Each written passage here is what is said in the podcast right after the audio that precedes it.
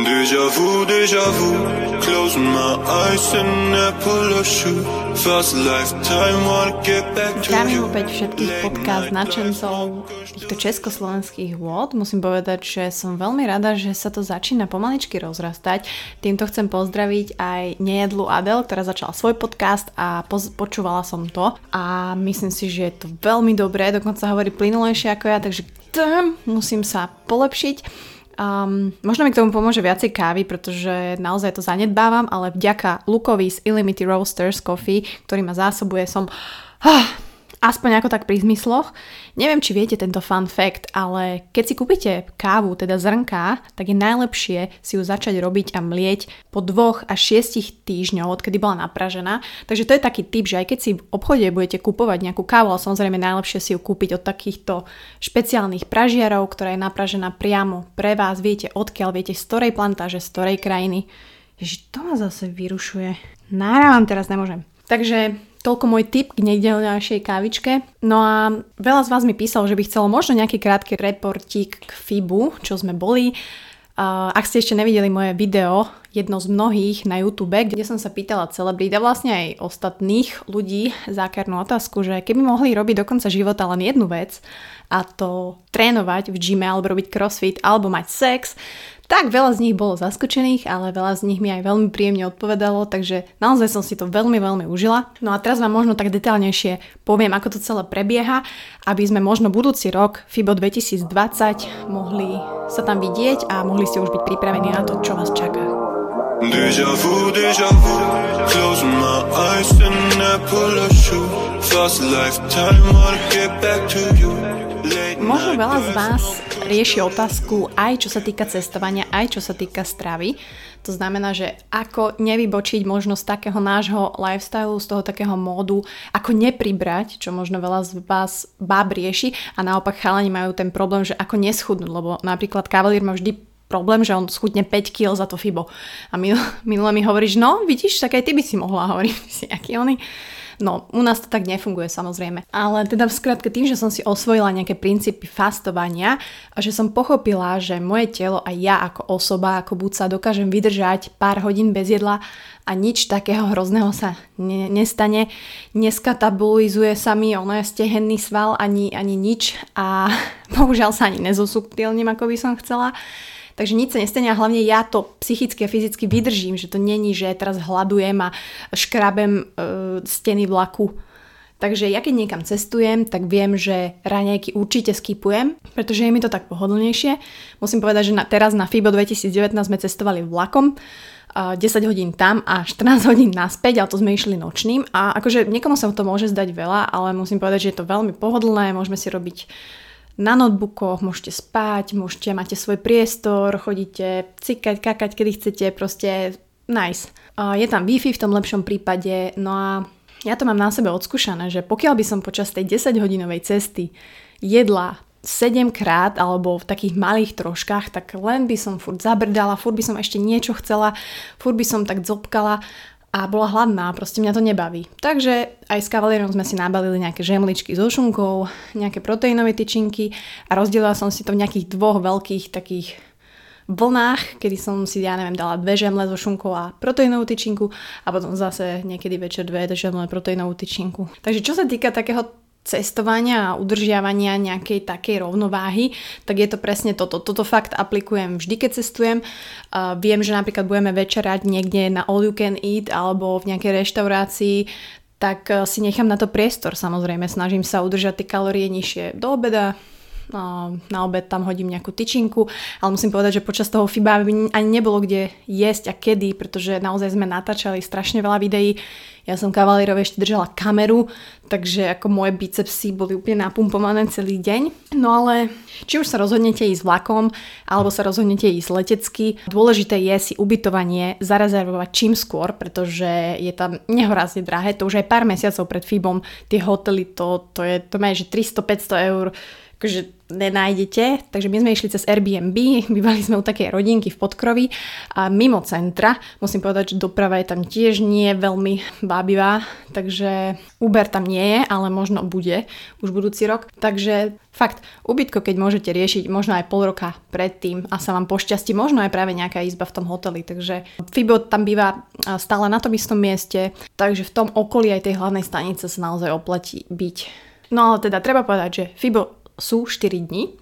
Z toho štvrtok, piatok väčšinou býva pre verejnosť, pre pres, pre novinárov a pre vystavovateľov, takže my sme si aj vďaka Muscle Fitness umožnili takýto vstup, boli sme tam ako redaktori, naozaj sme robili rozhovory, či už kavalír alebo ja, no a vtedy tam nie je verejnosť, takže je dosť veľká šanca je dosť veľký priestor naozaj sa stretnúť s ľuďmi, ktorých chcete stretnúť, či už sú to fitness celebrity, či už sú to práve tréneri, či už je to konkrétna značka, ktorá tam má svoj stánok a chcete sa dozvedieť o najnovších novinkách, takže presne ten štvrtok, piatok je naozaj najlepší na to, pretože v sobotu my už sme tam skoro umierali, tam bolo 58 tisíc, myslím, že tam bolo okolo 80 tisíc ľudí, naozaj to si musíme ešte preveriť, takže to je úplný masaker.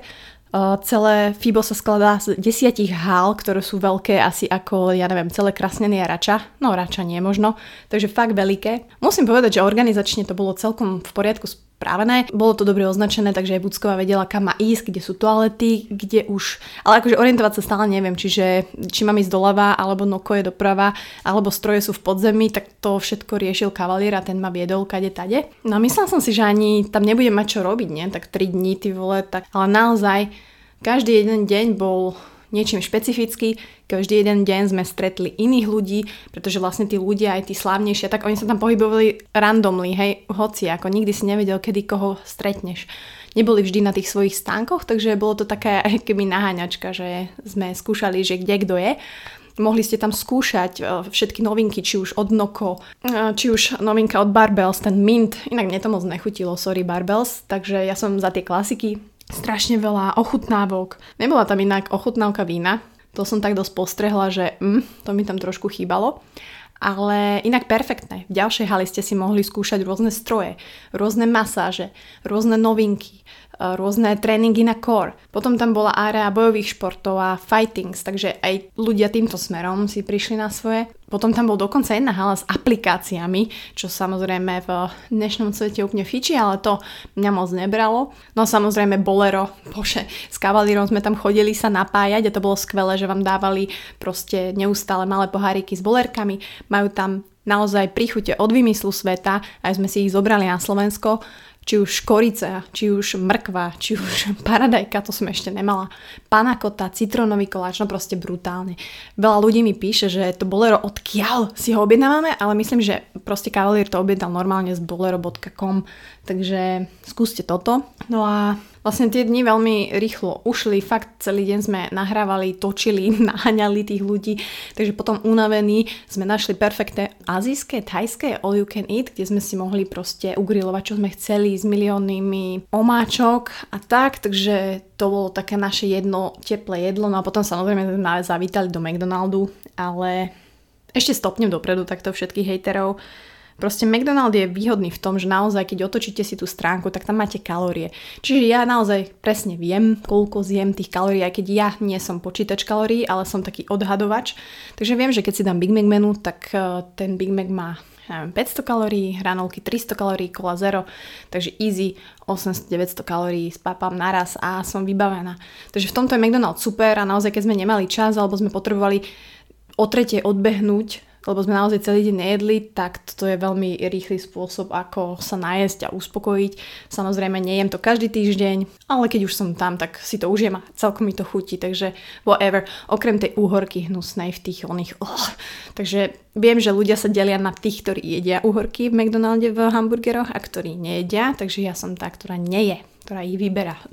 Takže tak, to naozaj som nečakala, že to FIBO je také uh, aké bolo, pretože ja som naozaj introvert a naozaj nemám rada veľa ľudí a jediné, čo mi možno vadilo, bola tá hlasná hudba, aj keď ja hudbu milujem, ale keď mám z nej nejaké feels, toto bolo vyslovene, že mi to oonďovalo o hlavu z každej strany, pretože každý stránok si išiel tú svoju, takže raz som si išla reggae, potom na mňa zautočil nejaký ťažký rap, potom tam bol nejaký úplný house, potom tam bol hard rock pri kulturistoch, takže to bolo také trošku, som bola taká dizzy, ale inak dá sa tam schovať, dá sa tam dať káva, je to naozaj super. Pokiaľ ste nejaká partia, ľudia, ktorí naozaj tým fitnessom a športom žijú, veľmi odporúčam.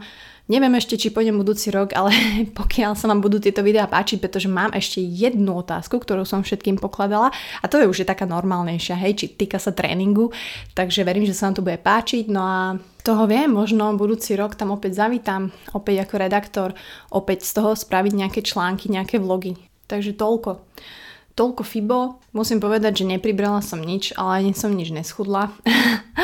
Takže takto na záver by som možno chcela pripomenúť len opäť ten triatlon FTVŠ tu v Bratislave, ktorý bude 27. alebo 28.